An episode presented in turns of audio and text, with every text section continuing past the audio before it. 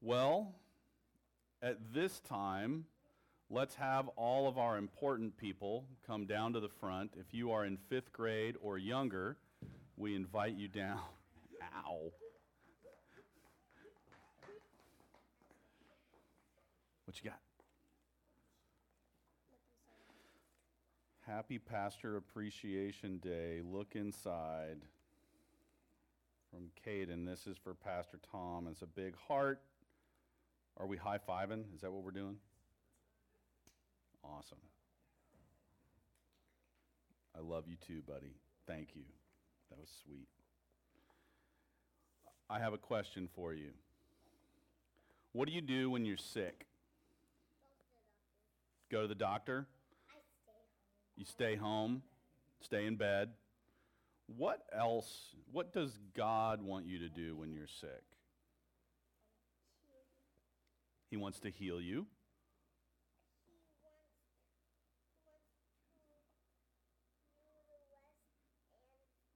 He wants you to get rest. Yep. Okay. What do you do when someone you love is sick? Stay away from them. you and me both. That is exactly what I do. This is exactly the correct answer. Thank you. What were you saying, Zoe?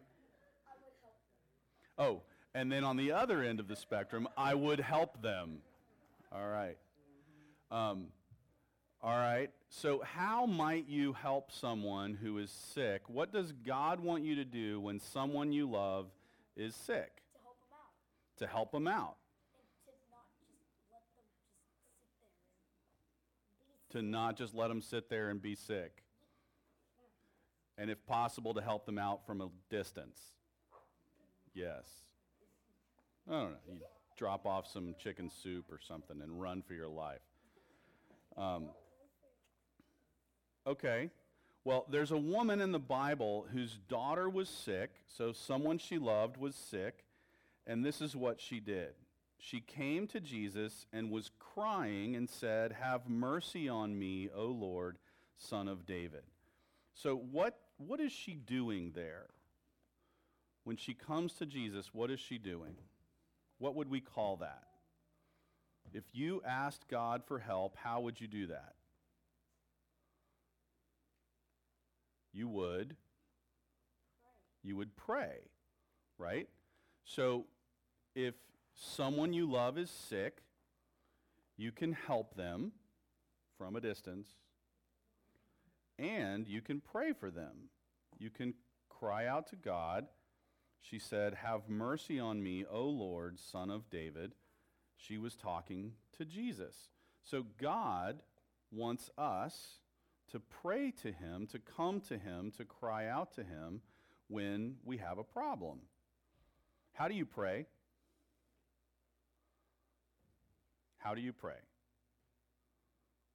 Anyone? Anyone?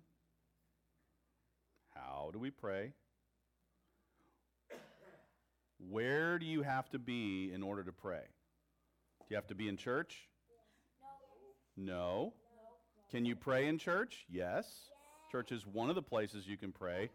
You can pray at home. What about anywhere in between? You can pray anywhere. Yes. When you're about to have a meal, you can pray, whether you're at home or a restaurant, right? You can pray anywhere, anytime. Why can you pray anywhere, anytime? Where does God live? And? Everywhere, right? Wherever you are, God is there with you. And wherever you have, whenever you have a need, you can always pray to God. Hey, let's pray to God now. Do you have any needs you want me to pray for? Anybody you know or love who's sick? I go back on airplane. You, want, you pray that you want to go back on an airplane? Where are you going? Where? California. California? Okay. All right. I'm going to pray for you guys. Ready? You ready? Mila, are you ready? Okay. Dear God, thank you that you are everywhere and that we can talk to you from anywhere, anytime. Thank you that you want us to talk to you, that you want us to call out to you when we uh, have something we need, and that you want us to talk to you when someone we love is sick and any other time. We thank you that you're always there, that you're always listening, that you love us, and that you hear us. I pray your blessing over these children as they spend more time in your word and hope for kids. Fill them with your Holy Spirit. Lead them into a deeper understanding of how much you love them. In Jesus' name we pray. Amen. Y'all have a great time and Hope for Kids.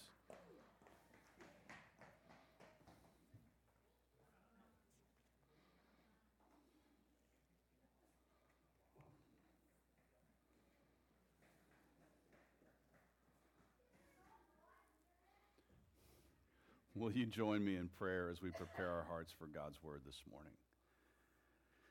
God, our loving Father, we thank you for this time that you have given us together to open your word. And we pray that as we do that, that you would open our hearts, that you would speak to us and grow us more and more into the men and women of God that you have created us to be.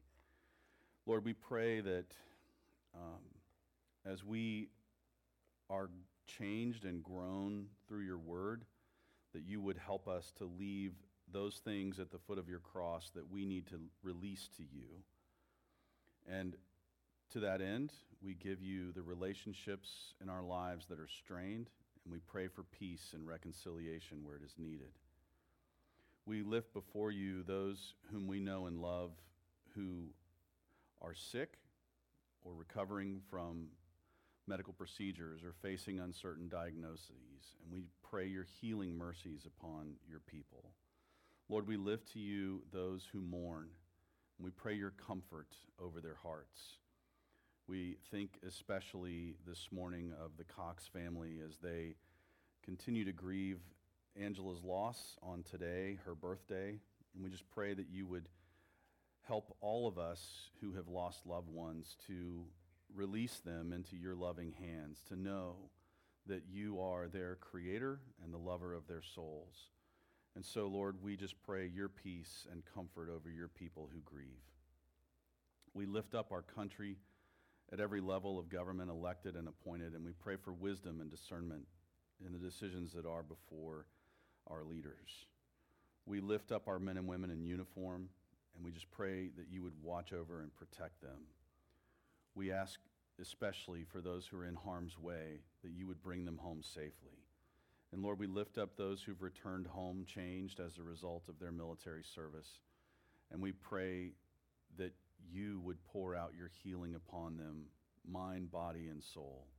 And use us, your church, to minister that grace to their hearts and their families. And Lord, we lift up your church here at Hope and around the world. Um, we pray that you would be with your people today as your word goes forth, that it would not return to you empty. We lift up the missionaries we support in Guatemala in Laredo, Texas, in Camajuaní, Cuba, in Havana, Cuba, in Beirut, Lebanon, and elsewhere in the Middle East. And we just pray your blessing over those works of your Spirit in those places. We lift up the church plants that are ongoing that we're a part of through our denomination here in Texas, in Katy, in New Braunfels, and in Austin. And we pray your blessing over those young works of your Spirit. Be with us now as we open your word. Speak to us. In Jesus' name we pray. Amen. All right. So, we are in the midst of a series of messages called Unveiled. And we are looking at some of the women in the Bible who have um, significant stories and interactions in the course of redemptive history, but for whatever reason, their names were not recorded on these pages. And so we, we know something of their heart, we know something of their life, we know something of the movement of God uh, upon them and within them but we don't know their names. And what we're hoping to do is sort of enter into their experience and the way that God moved into these various um, people's hearts throughout the history of redemption to see what he's saying to us. And if you are a woman and you are listening to this series, I want you to see yourself as part of an incredible sisterhood that, that transcends time. That, that you are part of the history of this woman and all of these women and all of the women throughout God's history with his people. And if you are a man listening to this, I want you to leave these interactions with a, a, deeper value and appreciation for the women that God has put in your life, for the role that they play in God's family and the importance that they are to us individually and corporately. And so here we are, uh, where this is our first story out of the New Testament. Um, and I, I, I, will say there are other unnamed women in Scripture, um, but we're really, this is kind of a, we're taking this up to Thanksgiving with a little bit of a break for uh, going to Lockhart in November. And so we're just looking at a few of the total. We're not trying to cover all of the unnamed women, but we're really focusing in on ones that had some significant event or interaction uh, with God and his people. And today, uh, we pick up a woman who is um, who meets Jesus, and she is not from Israel. She's from another country. And what's going on is Jesus and his followers have been mostly in his home region of Galilee. And the crowds are becoming so unmanageable that he has actually left his home country just for a break. So this is literally Jesus on vacation uh, in another in another country, just trying to get away, take a breath.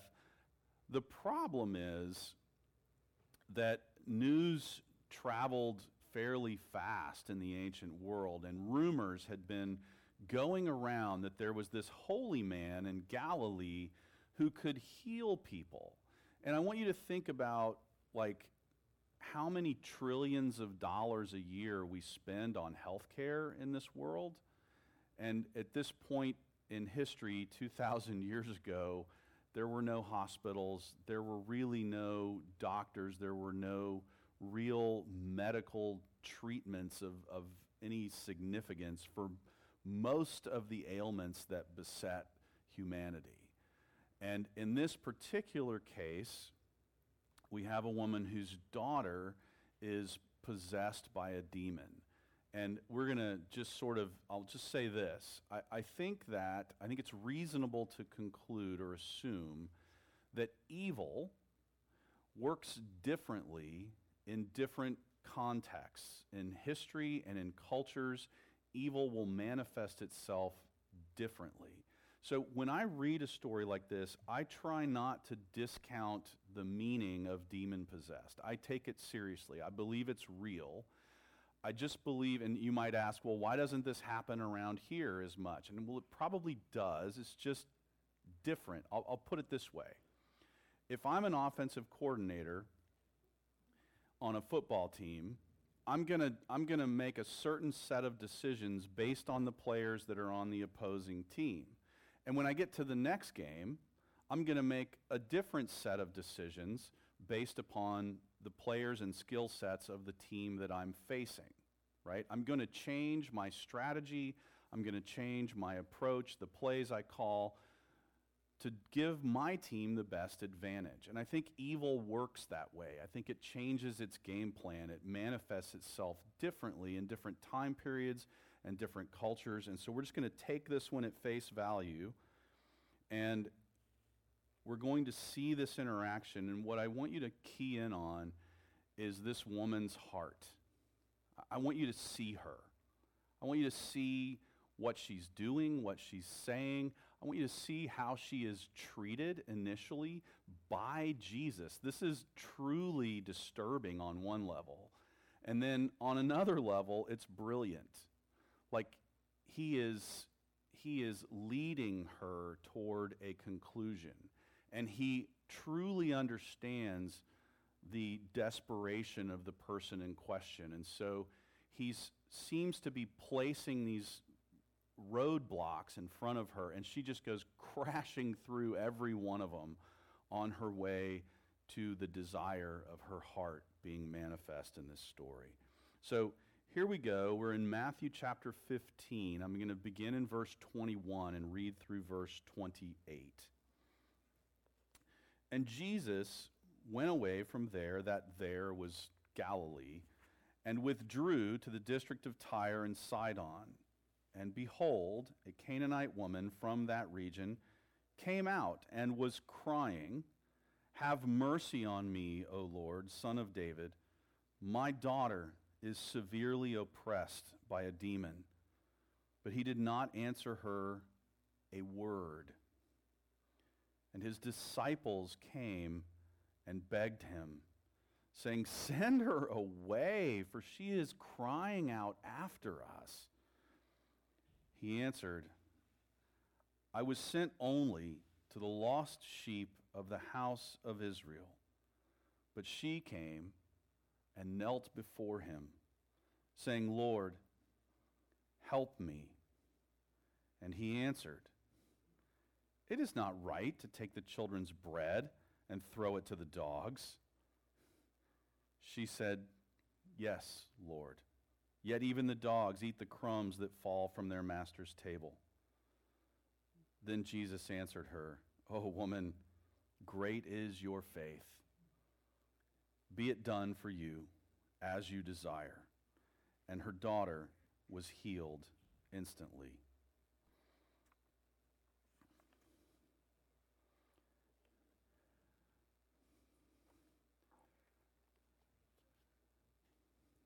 I don't know about you, but you insult me, and you're probably not going to get me agreeing. Well, you might get me agreeing with you. It depends on what the insult is, right?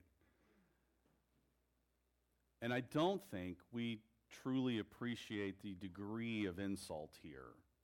There's, there's three levels to it. There's, there's the ignoring her, that's insulting.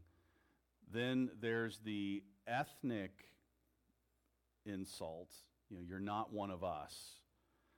And then he uses the analogy of a dog. Now, dogs in the first century were very different from our view of dogs today. Today, dogs are like our kids, right? Sometimes way better. I'm just kidding. But um, none of the young people laughed at that. I don't know what's wrong with them. Uh, give them time. Um, and in the first century, dogs, again, were, were just no veterinary care. They're all a little wormy. Some of them are mangy. And you don't, you don't have them in your bedroom. Like, this is not how that works. They are outside to clean up messes, to take care of, to drag dead rats away or whatever, or, you know, fight with the cats, all that. Um, dogs were considered garbage disposals, and they were, they were. I remember um, when the first Gulf War broke out, and uh, there were protesters in Baghdad, uh, uh, in you know, George Bush's dog. It's like, hey, you should like read up on your American culture, dude, because we love dogs. Like calling our president a dog is that's not an insult to us. Um, but in the ancient world, that was a pretty substantial insult. And Jesus doesn't call this woman a dog, he just uses the analogy, enough of a direct analogy that I would have bristled at it had it been me, right? And here we are, this sort of triple down of insult, really.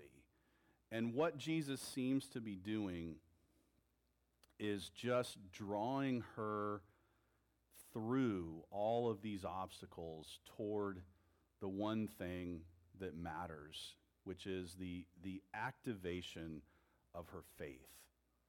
He wants this woman to actually push through all the objections and get to the heart of the matter. And that's where we're going to begin is this call for us to lay claim to what is ours in Christ.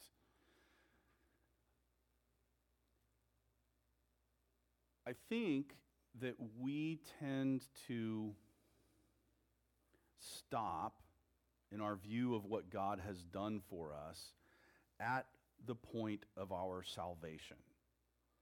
That that's enough, and it is. Like that I'm forgiven for something that I don't deserve to be forgiven for, that's huge. That's monumental. That's of eternal consequence. And I want to be grateful for that. But that's not where God stopped. He didn't stop just at the point of redeeming us. He rose from the grave and ascended to the right hand of God the Father to establish for us eternal blessing, eternal hope, eternal life, um, eternal joy, and eternal healing, even. And we'll get to that. But first and foremost, we see here a woman who is, for the first time in her life, engaging her faith in the living God. And what do we see? What do we see in her? In her state of desperation, she is she she hears about this holy man. She knows that he has healed others. And she places all of her hope on him and she lays claim to what is hers in Christ. I don't think she fully understands what's there, but she knows this is her best chance for her daughter. And she acknowledges him as her only hope, as we are to acknowledge him as our only hope. Have mercy on me, O Lord, son of David. This is a fascinating line to come out of the mouth of a non Israeli woman. That Jesus is in this other country, and this woman articulates his identity as Lord, that's huge, and Son of David, which is a packed Jewish um, title for the Messiah. So this non Jewish woman is claiming the Jewish Messiah as her hope for healing in her world. She lays claim to this Messiah. She acknowledges him as her only hope. And she believes that what Jesus has is for her. We are to believe that what is ours in Christ is actually ours, that there is life, there is healing, there is hope in Him. And so we activate our faith first by laying claim to what is ours in Christ, and then by expending our faith on behalf of others. You could argue that this woman is being selfish, that she wants her daughter to be healed. I don't see it that way. Uh, if you've ever seen a mom whose kids are sick, there's not a lot of selfishness there. There's sacrifice, there's risk to self, there's um, love, there's, there's a lot there, but it's not selfish. This woman is not chasing down Jesus for herself. She's chasing down Jesus because she loves her daughter and she knows that he is her only hope. This woman teaches us that our faith is not ultimately for us. Our faith is only real if we activate it on behalf of others. that's where it does its best work. That's where it is most alive. Your faith should not stop at you, it should flow through you. And you see this in the heart of this mother, that she is just making herself a conduit for the power of God, that it would come to her and flow through her into another. And I think it's a beautiful expression of what faith is at its best. It's the heart of a mother. And so we have this call to activate our faith, to, to pick it up and put it to use on behalf of another.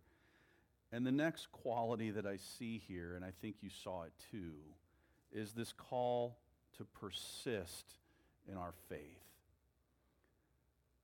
So she cries out and she is summarily ignored. Um, I don't like that, by the way.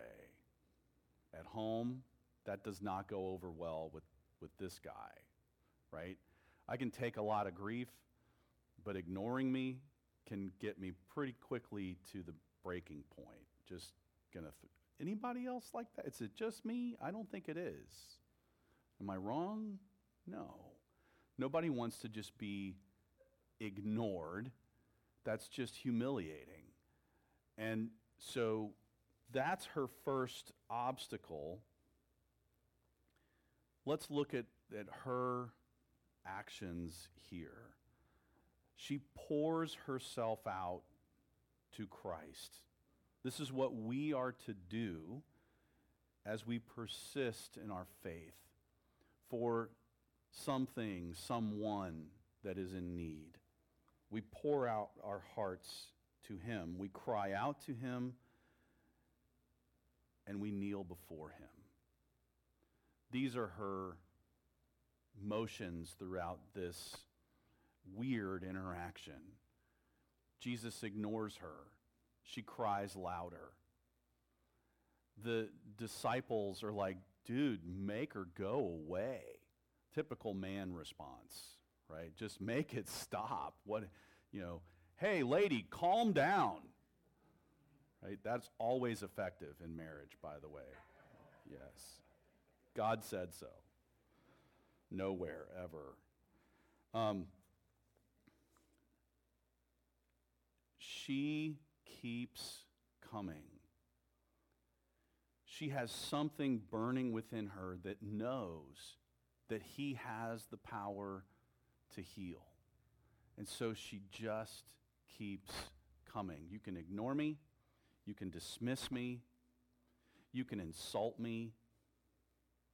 I'm going to keep coming. Because she's not, she's, she is obviously not in this for herself. She's willing to take a hit for her daughter. She pours out her heart and she pushes past what she perceives. This is such an important component of faith. So, what does she perceive? She perceives, I, I don't have a voice here. I am not wanted here. I am insulted here. And she keeps coming. She persists. And we are reminded that our faith is what pushes us past what we perceive, what we feel, the here and now that is before us, that there is something beyond what's right here. No matter how unpleasant this is, we're to push past what we perceive. There will be times in our lives where we feel completely ignored by God. Are you listening? Did you hear me? Are you there? Are you sleeping? Where are you? How long, O oh Lord? How long? And we are to push past that perception of distance. We're to push past feeling ignored or dismissed. We're to push past feeling rejected or insulted. Ultimately, persistence in faith is a function of humility. That it's not about me, it's about this desire that God has placed in my heart for another and the truth that there is something greater than what I'm looking at that I have access to through faith. And so we persist. We activate our faith. We persist in our faith. And thirdly, we learn from this beautiful soul that we are to place our faith fully in Christ. This woman is a glowing reminder that God's love is available to anyone. And you could even see this entire interaction as Jesus setting up a lesson for his followers that you're not you're not the cat's meow you might be what comes out of another part of the cat but you're not the meow you're just, you're just, you're just another soul in need of grace.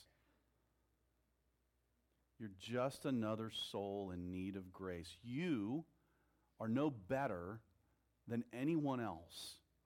And let me, let me demonstrate that to you. We're going to go to another culture that you don't respect. We're going to have an interaction with a gender that you do not respect.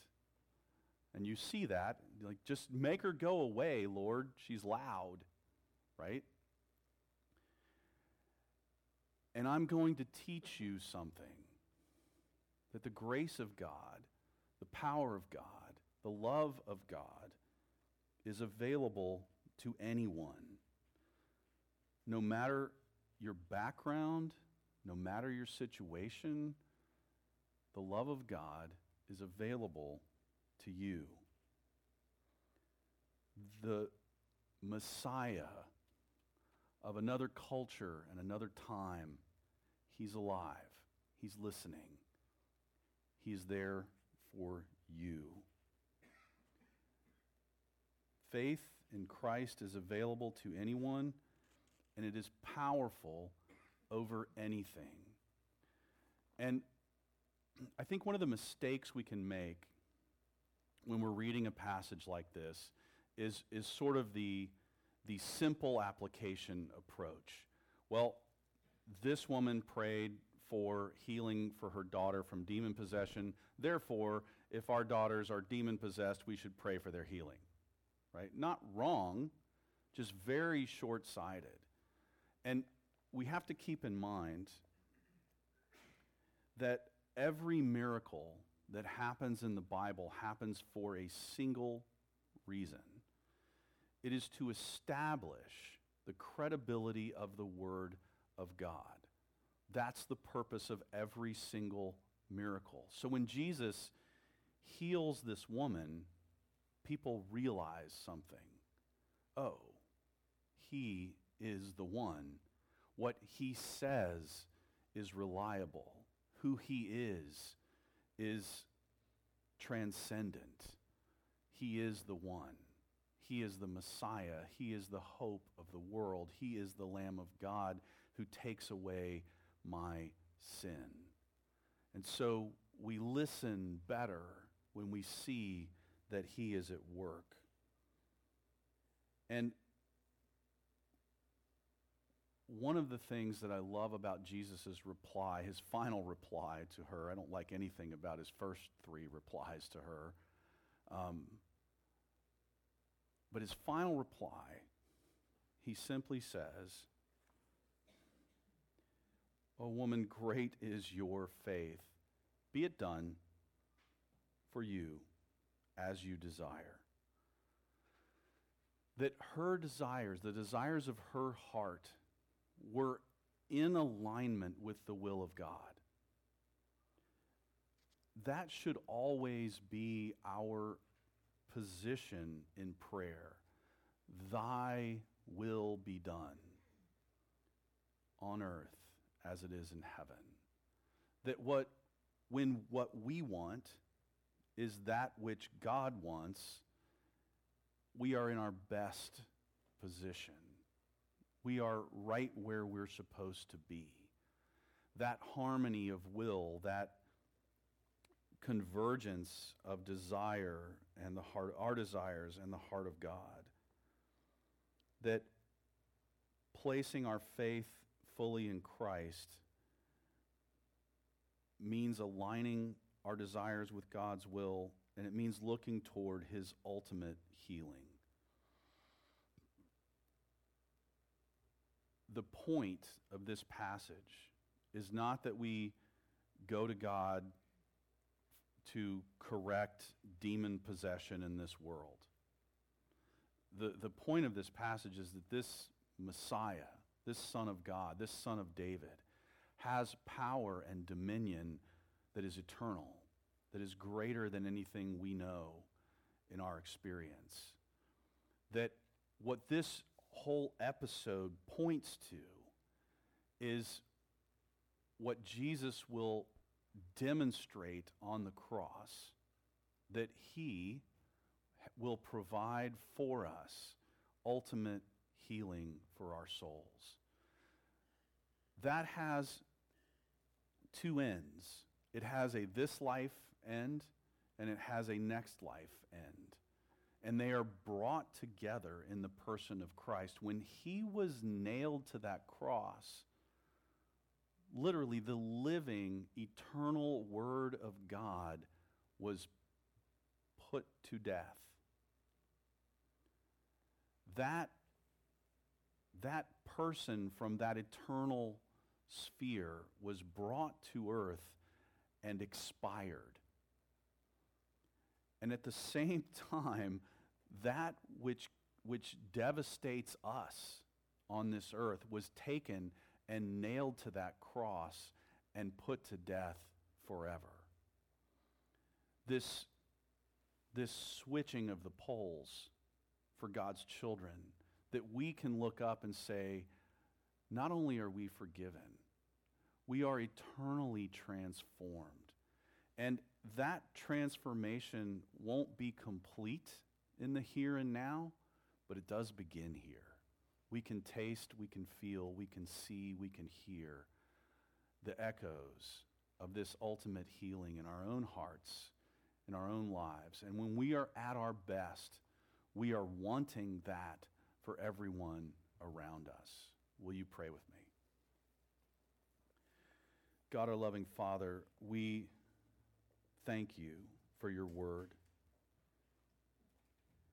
Your Son is recorded as saying in the Gospel of John, I am the bread of life. Whoever comes to me shall not hunger, and whoever believes in me shall never thirst. He is the source of eternal life, of ultimate healing, of your transcendence over what is in front of us.